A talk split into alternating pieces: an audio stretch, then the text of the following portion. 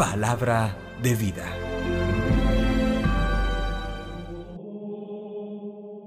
Del libro de la sabiduría, capítulo 12, versículos 13, 16 al 19. Fuera de ti no hay otro Dios que cuide de todo, a quien tengas que demostrar que no juzgas injustamente, porque tu fuerza es el principio de la justicia, y tu señorío sobre todo te hace ser indulgente con todos. Despliegas tu fuerza ante el que no cree en tu poder perfecto y confundes la osadía de los que lo conocen. Pero tú, dueño del poder, juzgas con moderación y nos gobiernas con mucha indulgencia, porque haces uso de tu poder cuando quieres. Actuando así, enseñaste a tu pueblo que el justo debe ser humano y diste a tus hijos una buena esperanza, pues concedes el arrepentimiento a los pecadores. Palabra de Dios, te alabamos Señor. Salmo 86 Tú, Señor, eres bueno y clemente, porque tú, Señor, eres bueno y clemente, rico en misericordia con los que te invocan. Señor, escucha mi oración, atiende a la voz de mi súplica. Tú, Señor, eres bueno y clemente. Todos los pueblos vendrán a postrarse en tu presencia, Señor. Bendecirán tu nombre. Grande eres tú y haces maravillas. Tú eres el único Dios. Tú, Señor, eres bueno y clemente. Pero tú, Señor, Dios clemente y misericordioso, lento a la cólera, rico en piedad y leal. Mírame, ten compasión de mí. Tú, Señor, eres bueno y clemente. De la carta del apóstol San Pablo a los Romanos, capítulo 8, versículos 26 al 27. Hermanos, el Espíritu acude en ayuda de nuestra debilidad, pues nosotros no sabemos pedir como conviene pero el Espíritu mismo intercede por nosotros con gemidos inefables. Y el que escruta los corazones sabe cuál es el deseo del Espíritu, y que su intercesión por los santos es según Dios. Palabra de Dios. Te alabamos, Señor. Del Santo Evangelio según San Mateo capítulo 13 versículos 24 al 30. En aquel tiempo Jesús propuso otra parábola a la gente diciendo, El reino de los cielos se parece a un hombre que sembró semilla en su campo, pero mientras los hombres dormían, un enemigo fue y sembró cizaña en medio del trigo y se marchó. Cuando empezaba a verdear y se formaba la espiga, apareció también la cizaña. Entonces fueron los criados a decirle al amo, Señor, ¿no sembraste la buena semilla en tu campo? ¿de dónde sale la cizaña? Él les dijo, un enemigo lo ha hecho. Los criados le preguntan, ¿quieres que vayamos a arrancarla? Pero él les respondió, no, que al recoger la cizaña pueden arrancar también el trigo. Déjenlos crecer juntos hasta la siega, y cuando llegue la siega, diré a los segadores, arranquen primero la cizaña y átenla en gavillas para quemarla, y el trigo almacénenlo en mi granero. Palabra del Señor. Gloria a ti, Señor Jesús. El Evangelio de San Mateo nos presenta en este día tres impresionantes parábolas donde Jesús muestra su señorío y sobre todo su sabiduría para comunicar los grandes secretos del reinar de Dios, del actuar de Dios, permítame la expresión de la lógica de Dios en la vida de los hombres, en la vida del mundo. La primera parábola que alcanzamos a contemplar es la parábola del trigo y la cizaña llama poderosamente la atención que crecen juntos y se parece este cereal, el trigo, tremendamente a la maleza de la cizaña. Por eso una persona que no es avesada, experimentada agricultora, no puede diferenciar al primer golpe de vista el trigo de la cizaña.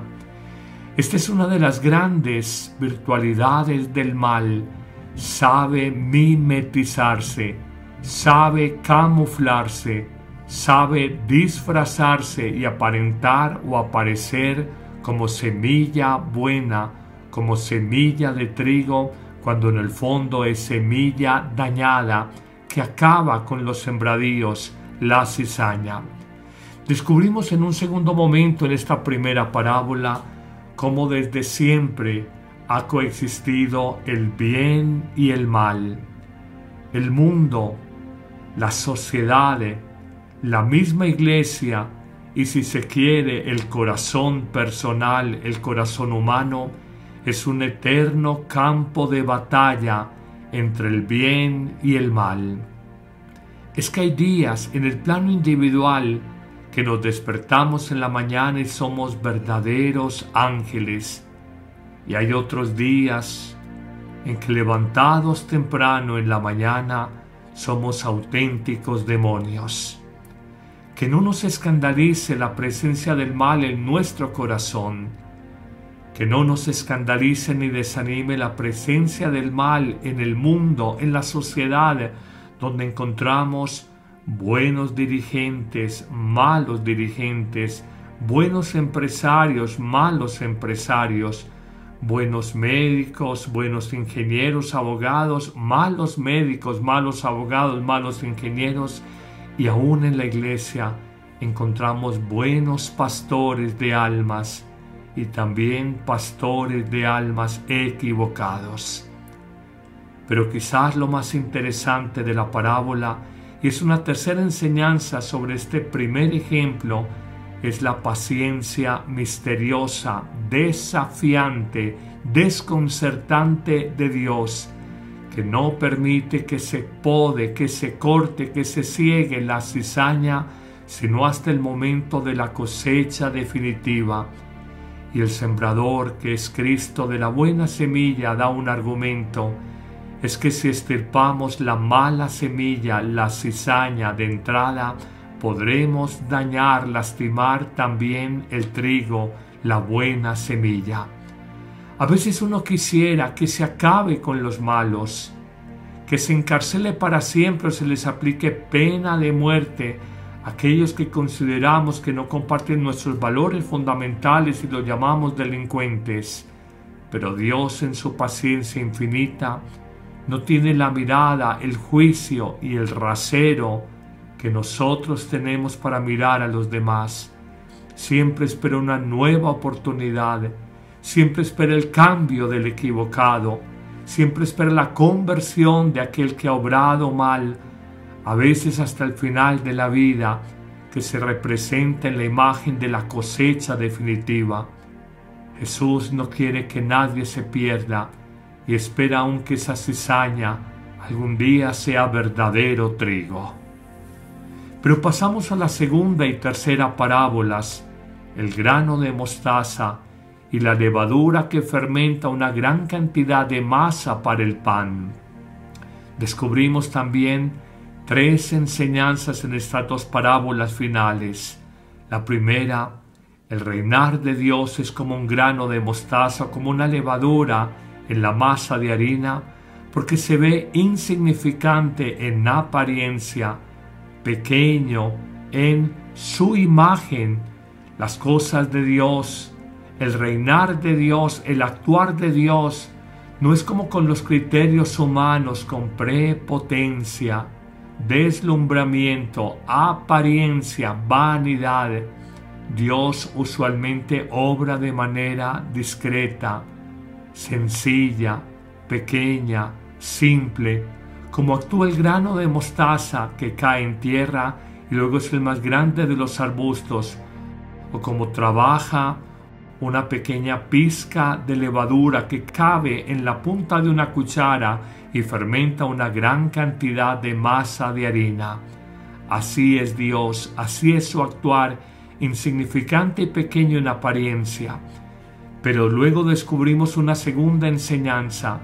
Tanto el grano de mostaza como la levadura están llamados a crecer portentosamente, aumentar su tamaño maravillosa, asombrosamente, siendo la más pequeña de las semillas en el mundo de las hortalizas, la mostaza luego es un gran arbusto, respetable en su tamaño, y siendo pequeña la levadura, luego es capaz de doblar, triplicar el tamaño de la masa de harina para hacer un pan sabroso.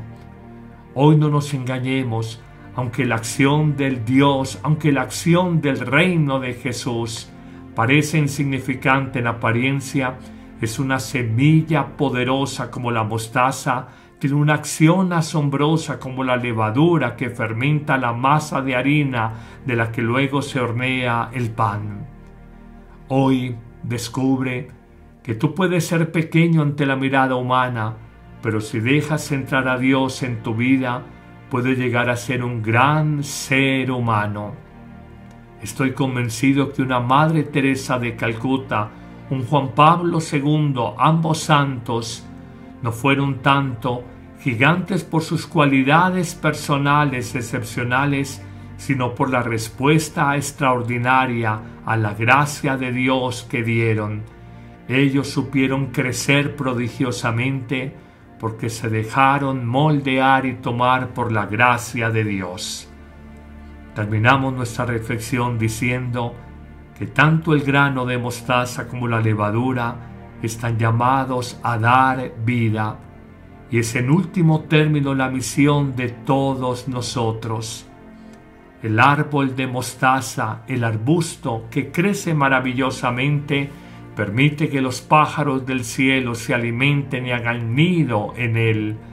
Por el contrario, o de su lado, la levadura permite que colocada, fermentando la masa de harina, la haga crecer y haga un pan abundante para alimentar la vida de muchas personas. Hoy te pregunto, ¿cuál es la levadura de tu vida?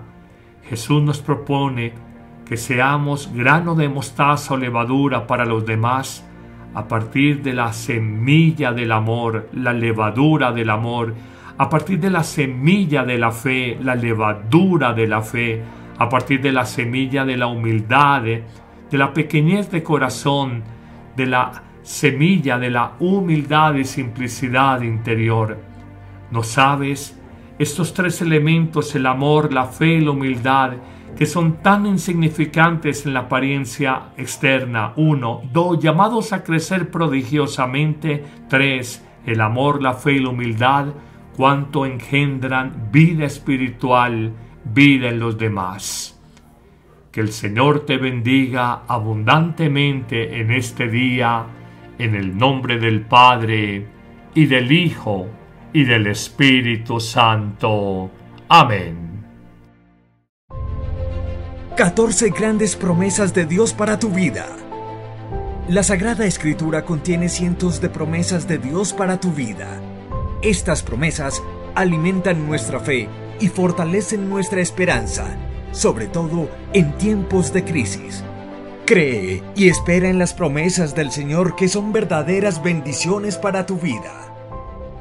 En julio, todos los lunes, miércoles y viernes, acompáñanos en vivo a las 9 de la mañana en YouTube y Facebook con el Padre Carlos Yepes. Nunca te apartes de este libro de la ley. Más bien, medita en él de día y de noche para que guardes y cumplas todo lo que está escrito en él. Así tendrás éxito y todos tus proyectos saldrán adelante. Josué capítulo 1 versículo 8